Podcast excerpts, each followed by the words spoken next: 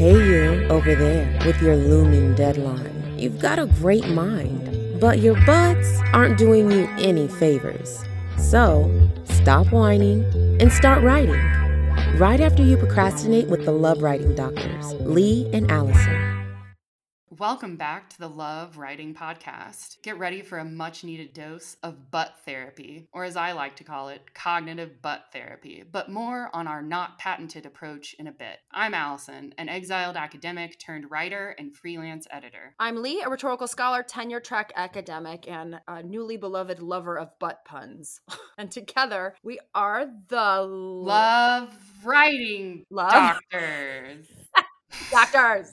We're going to get it one day. So, Lee, what does your butt need therapizing about today? Uh, my butt has writer's block. All the writer's block. All the Um, writers. Oh, and I should mention if if you haven't listened to episode one of the podcast, that's where we diagnosed the excuse, but writer's block and our uh, giant self-imposed boulders in our Jesus caves. So you may want to do that first, but if you want to just jump right into some cognitive butt therapy, you can just stick with this episode. Yep. Through our definitely not patented technique of cognitive butt therapy, we'll talk about how to reframe your relationship to writing, where your butts are not the awkward middleman getting in your way. Cognitive butt therapy is a riff off the real psychology of cognitive behavioral therapy, where you change your mind patterns and your behavioral patterns. But cognitive butt therapy, we have geared specifically towards writers whose butts keep getting in their own damn way. And not in like the Kardashian butt way that can make you famous. Right. Well, I mean, that's the goal. Kim Kardashian's butt broke the internet, and I hope one day that my writing will break the internet. But sometimes your butt is too big to fit into a dress that Marilyn Monroe wore, and you can't zip it up all the way, so you have to ruin the dress with what I thought was a cheap looking fur at the Met Gala or Met Ball, whatever, Wait, whatever did the that rich people happen? call it. Yes, it actually happened. This bitch went to Ripley's, who owned the dress, and was like, I want to wear her exact dress. And then, of course, all the conservationists were freaking out because it's a very fragile dress, and her ass too big for it. Her ass got in the way and harmed a historical thing. And then she then she changed in to an exact replica of the dress, but just had more room for her butt in it. So, you know, maybe maybe she got some cognitive butt therapy by getting a better dress. Or that's a really good example of your entitled butts versus your real butts. Oh, that's true. That's true. My penchant for the Kardashians always always makes me biased towards them. Anyway, today we're going to be talking about real solutions to the abstract problem of writing butts. It's time to therapize your butts. And of course, we'll talk about what it means to love academic writing. So this episode, I'm gonna take the lead on a little bit. Allison and I are trying to be practical here. What we what we want to do is complain and slightly commiserate for just hours, but we made an agreement that episode two, we'd try to give you solutions. And we'd also sort of talk about um, some some diagnoses. So bitch a little, solve a little. It's like the best of best of all the worlds. Uh, so let me tell you a little bit about what I have done to help with my butt writer's block, and then Allison can hop in and give us some of the things that Allison has done. So, first of all, to prep for this episode, I figured. As I mentioned in the previous episode, I have been on a writing stall for four weeks. After a long period of productivity, thanks in thanks in large part to Allison's tutelage and developmental editing, I have been very productive. I know, finished several manuscripts, submitted some more stuff, did some R and R's, wrote a book. I mean, it's been a big deal. Casual. It's casual. But then for the last four weeks, just like no bigs. But then for the last two weeks or last four weeks, it has been nada, right? Nothing. So I figured if I'm going to teach everyone else how to do this, I had better get my ass writing. or in Here's what I did. Right, right, or yes, that's true. Right, I'm sort of therapizing myself so I can we can therapize you. The first thing I did is what I didn't do. So the first thing to do is not to do this. So if you start doing it, like you shut it down, and it's beat the shit out of myself for not writing. Ugh, I'm so good number one is like I know, but it is not helpful. Mm. It's so tempting, and and if you were raised, if you if you were raised either academically or as a biological thing as a child by people who thought that like criticism was motivating, your instinct is to self criticize. But if you really sit down and think about it, it doesn't get you to do anything. Yeah. Like, it really doesn't. That's- so it's number so one, true. no shit talking ourselves. Yeah. Yes. And number two, no telling ourselves lies. No telling myself lies like, I don't have time when I did. Or, uh, oh, my favorite, I'm gonna binge write this weekend when I'm not. So I just planned the same 10 minutes Tuesday, Thursday, That's Saturday real. that I had been doing. And I kept asking myself throughout the day, uh, you gonna write now? And then when I said no, I was like, okay, you gonna write now? And then when 10 o'clock rolled around and I clearly was just like not gonna do it, I would just tell myself the truth. I'm choosing not to write at the moment and I'm just gonna accept all the shitty consequences that will come with it. Like tomorrow, I'm gonna be even further behind. I'm gonna be mad at myself. I may not have like a publication this year because got to get shit in the pipeline really early with academia. I'm not going to beat myself up, but I'm also not going to sit here and pretend like all of this will just magically be solved because I'm not writing right now. Mm. Those are my shitty consequences and I accept them. Mm. I mean, it sounds like you're really working the steps of cognitive butt therapy. You're changing how you're, you're thinking about it, and then you're also changing your actions. I really identify with the beating yourself up for not writing. I think, especially if we were raised in academia, this sort of obsession with productivity, which is very capitalist, I might add, as we use our Marxist theory. Anyway, it's this sort of like if you're not working all of the time, then you don't want this enough. That was my sort of mentality when I was in grad school. And I think to a certain extent, we we all became writers, especially academic writers, because we are willing to work hard. But that also means we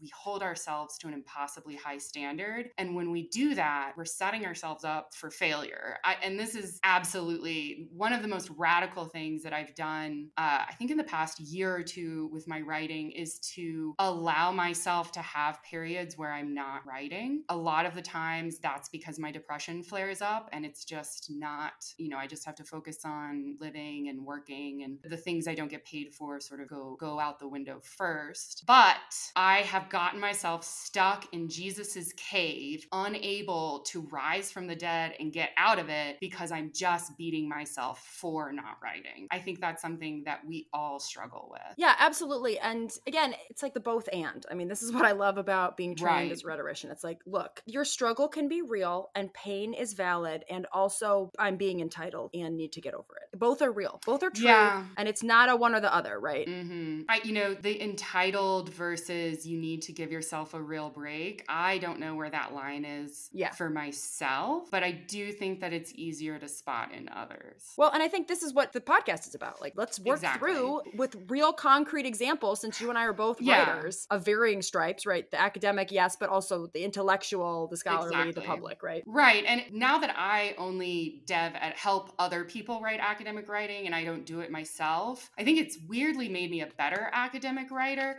but it's also gotten me out of that toxic mindset of I'm not writing, therefore I am not a writer, therefore like just give up and like call the whole thing off. And I think the reason why we're so sarcastic and the reason why our first episode is a rant about how bullshit your butts are is because a lot of the time, all of this self care mantra that we tell to ourselves, we're not applying in a meaningful way that's going to produce a change in our behavior and our thought patterns. Instead, we use that self care mantra of like, but I need a break, or but this Hmm. semester was really hard, or but like I have to grade so much, or but this student filed a complaint against me and now I have to deal with that. And I Hmm. think it's just so hard to know where that line of where it's a bullshit reason and you're just sort of self gratifying yourself. You're in that Plato's cave of a pity party monster, as it were. And I think that's the easiest problem to fix with your writing is your fucking For privilege. sure. Yeah. And also, the more you settle into thinking about this without judgment, the easier it is to be like, oh, yeah, I just needed a break. And in fact, spoiler alert, after I go through this whole long process of how I fixed this, one of the things I realized is, oh, I just needed and deserved a break. I had to stop beating the shit out of myself and think about things before I could get there. So before I realized that, though, if we rewind back to the beginning of the process. So after I committed to like, okay, we keep the same Tuesday, Thursday, Saturday, 10 minute schedule. We're, we're not going to fake it. We're not going to lie. We're not going to try to catch up. I mean, we're just going to like stay the course. And every time we don't write, try to figure out why. The next thing I did, I just paid attention to what I was thinking. I made an agreement with myself Mm. that I don't have to write because like I don't have to do anything. And telling myself I have to write like isn't true and it's also not helpful. But I do Mm. want to listen and notice what I'm thinking when I'm not writing. So that was the first thing I did. And I Mm. talked about some thoughts in the last episode, but just to reiterate, I mean, I wrote down thoughts just like every time I didn't write, I just really like, what is your brain telling you right now? And my brain Mhm. rarely actually in the moment thought the thought, I have writer's block. It always thought Mm. thoughts. That's kind of like how I thought about it in the abstract or if if I was talking to a friend or something, I might say that as like a summary. Mhm, But mhm. what I was actually thinking was like starting over is hard. After all that productivity and having finished a lot of projects, Mhm. especially things I was working on for years, it was like, oh my God, a new Yeah. project.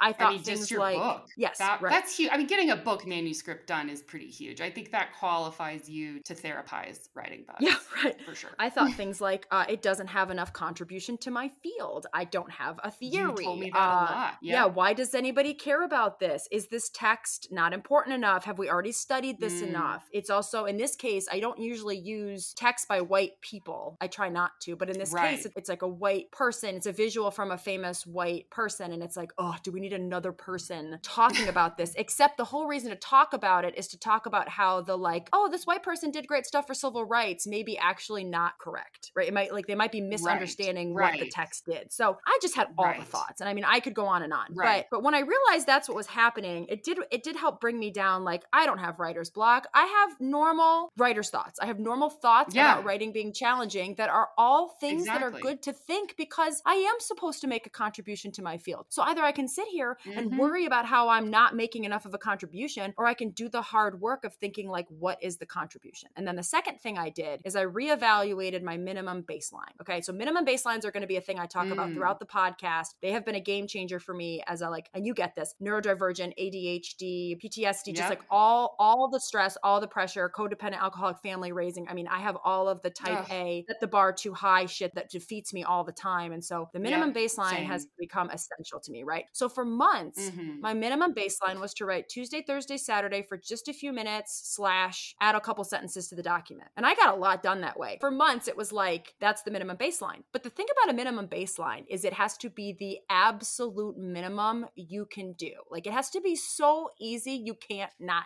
do it Mm. but it's a like moving that. it's a moving target and clearly i had to scale back my minimum because if you're not doing it it's not your minimum baseline so i thought like Ah.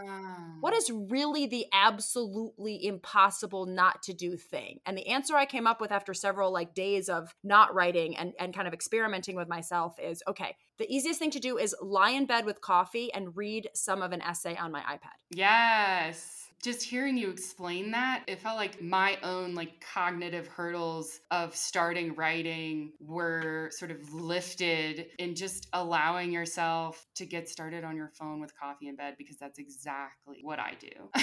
Dude, I love writing on my phone. I tell people I write on my phone all the time and they look at me like I am an insane person. And I'm like, I get a lot of shit done get writing on my phone. I actually think that writing sometimes a Microsoft Word document is too rarefied for me. Yes. It's too daunting. And then, you know, I'm in Google Docs all day for work and podcast and newsletter stuff. Lately, my sort of workaround to that has been handwriting in a sketchbook with no lines. And that's really how I write copy these days because copy, you have to be so tight with words. But it's just about getting out of your head and just being like, I can work on this for 10 minutes. And the thing about large writing projects is if you drop it for two weeks and you come back to it, you're spending, I mean, if you're talking about a book length manuscript, you're spending Yes. at least a week just getting back into what did I write? Where did I need to go? What needs to be done? I have to re remember what I wrote, and that itself takes time. But having that just 10 minutes a day, then you keep those ideas knocking around in your head as you go about your day. That way, returning to it is less daunting. It's like for me, the longer the time passes between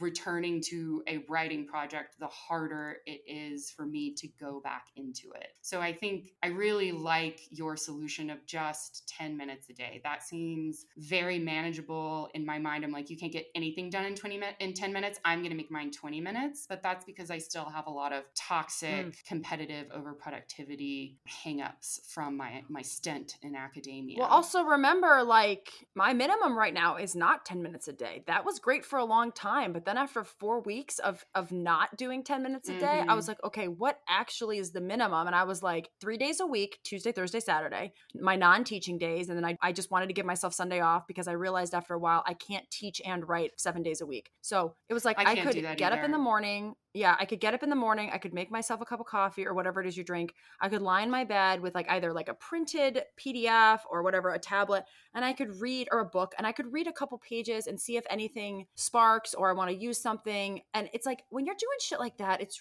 really hard not to feel like such a raging entitled asshole to be like, mm. I'm so stressed that I can't sit and drink coffee and read Stuart Hall. It's like, yes, of course I can. It's the oh. greatest thing I could possibly do. And this I can do, right? And I know if I do this three days a week for a couple of minutes, I will eventually be able to do the next thing. So the next task that I put on my calendar, after I realized this had to be the minimum baseline, the next task I put on my calendar next time I had a writing day was download some articles on the subject I'm writing mm. about. And it didn't matter yeah. if they were good or in my field or whatever. I just needed things to think about. So even short articles right. or pieces about curriculum mm-hmm. where they're like, oh, I use this text to teach a blah blah to 10 year olds. It's like it works because it gears up my brain and it's an easy piece to start with. So I downloaded some stuff off Google Scholar. I didn't worry about whether it was good or if it was like everything. I just, I'm going to get like five of these things. I stuck them in a folder. And then as I found things I might actually want to do, I just put a bunch of links in an article that I like couldn't access or that just seemed like way too heady. And I was like, you know, down the road, I can download these from the library if I need them. But I did not,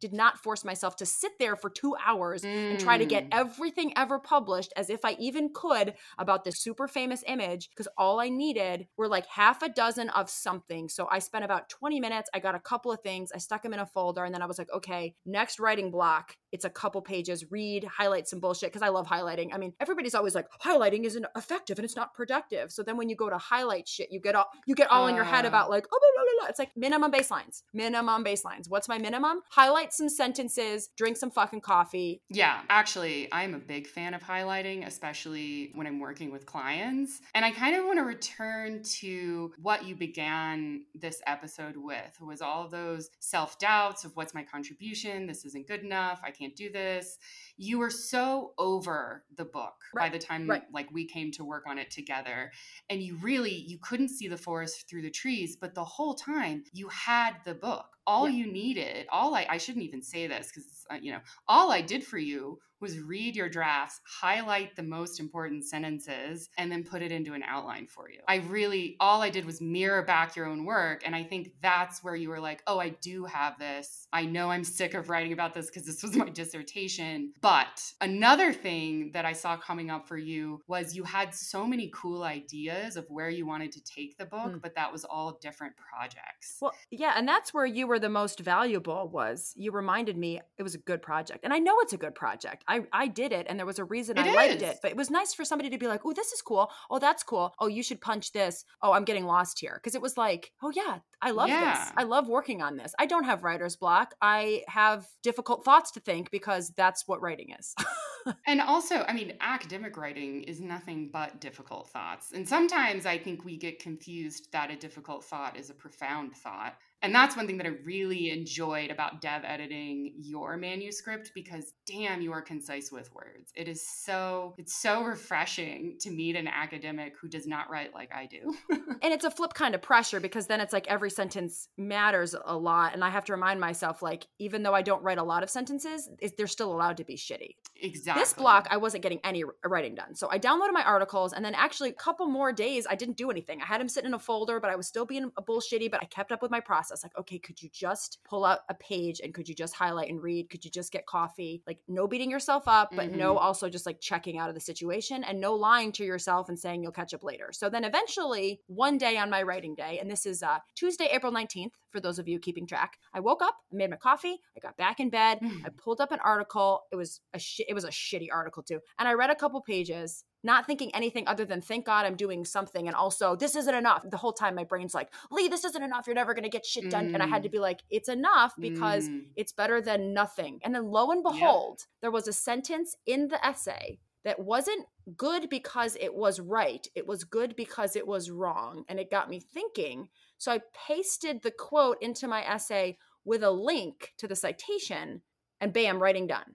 Right? So it's like my mm-hmm. new minimum baseline now yeah. is to keep doing that yeah. until the point where I'm now clearly spinning my wheels reading and now it's time to switch gears again. So now we're talking about like that took all of 10 minutes. Yeah. I think you successfully enacted cognitive butt therapy for yourself. Well, yeah, I mean, I, I had to. And it just takes a little bit of self awareness. You know, it's like by any means necessary, we have to get this writing done. I like the idea of making the task smaller, like 10 minutes that's that's a really valuable tool that I'm going to take away from this episode. So th- thank you for sharing all your dirty butts. And again, if you try 10 minutes and it's like, "Oh no, 10 minutes is not I can't do 10 minutes," then maybe do 2 minutes or literally lie in bed and read some shit with right. a cup of coffee. This is what started to happen for me is that after I finally did a few minutes of writing and research, I thought about it and what worked and what didn't work. When the mm, moment came where yeah. I was like, "Oh, reading's not enough." Like what did I say to myself? Well, I was like, "Look, if all you do every day is read for a few minutes, you're not ever going to get an essay written. But the goal right now isn't to get an essay written, it's to start thinking about the essay again. So I just had to talk to myself a lot like we talk to students. Ah, I like Yeah. That. So it's important that you like always remember that just because you think a thought doesn't make it true.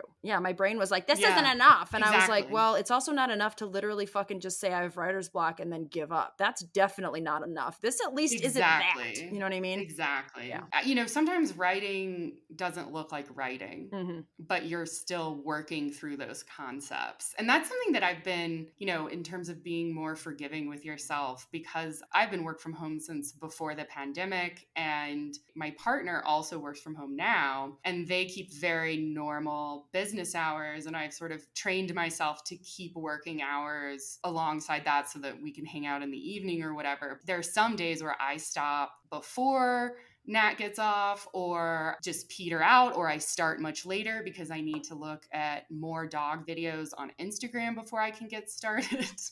but the thing that I'm trying to remind myself is like sometimes when you're thinking about something it doesn't look like you're working at all mm. but you're still chewing on it in your mind and i think your strategy that you worked out is a way of allowing yourself to be self-aware of when you're doing that so that you can sort of hone hone it more so it's like you're doing everything but the actual writing because right now that's just too daunting yeah. or let's be real to really write a good chunk of a peer review essay you need at least three hours of time or at least i do i do. not i do not um, at all. that's oh bless you. And that's the other thing is everybody's method. You have to find a way of working that works for you your brain and your well you may also like we may want to do an episode on like but i need three hours because it depends on what you mean by that but that right, kept me not yeah. writing for a long time. Yeah yeah no it's true. I just when i set off chunks of writing time. I actually do it in chunks of three hours just because that's the time that I need to sort of settle into whatever I'm working on and like come up with some viable thoughts and spit them out on the page. And that's just sort of become my, in some ways, the three hours is my 10 minutes when I'm at my writing peak. But right now, I'm not. There's a difference between what is your maximum productive day and what is your minimum baseline. What I find is that the more I do yes. my minimum baseline, the more once in a while I do have a three hour day. It's just that's not my expectation because as soon as you make your expectation, oh, I'm going to write four hours on Saturday, think about what happens when you go at 8 a.m. or 10 a.m. or whatever and sit down to write for that four hours. You're going to come up with all the fucking excuses. Mm. Now, sometimes mm-hmm. it's fine because you've worked up to that point. But if you're like me right. and yeah. you have not been writing for a long time for a long time, you got to be honest with yourself oh, and yeah. be like, look, I would love a three no. hour day, but that was six months ago. I'm not there today. What is the minimum I can do today? And you have to have some trust. And this is the last thing I'll say because I think um, other than celebrating your small wins, which I think this is important, like, great, you only, I only read a couple sentences of a shitty article and then I copied and pasted some notes into a document.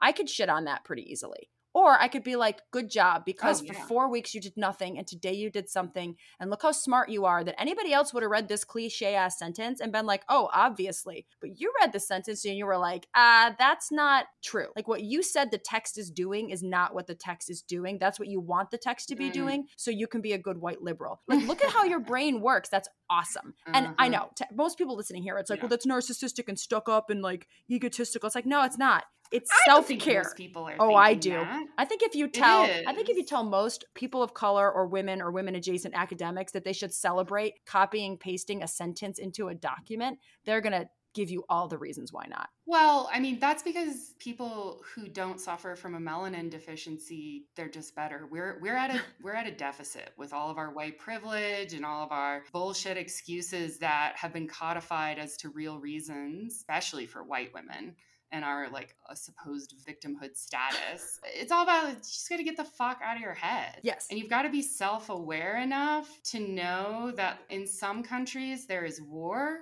and there are still writers writing. I know. Well, and in some ways they're writing more, right? Because now getting that information out to people saves lives. Exactly. So it's like, yeah, I get it. I mean, I pasted a couple sentences, but I celebrated myself. I resisted the temptation to shit on that kind of effort because if you shit on it, you're not going to do it again. it goes against cognitive. It really therapy. does. And then in the end, it consistently showing up half ass is always better than like an inconsistent full assing. Preach. That's my new motto. I'm writing that down. That's all I got. You got anything else? Well, thanks all you listeners who we don't know who you are yet for listening. We hope you enjoyed this episode. Next episode, I'll be sharing my writing butts, which is, but I'm so far behind, so far. and why that excuse is not really valid. So, hope you enjoyed. Please like and subscribe, and catch you on the flip side. Bye.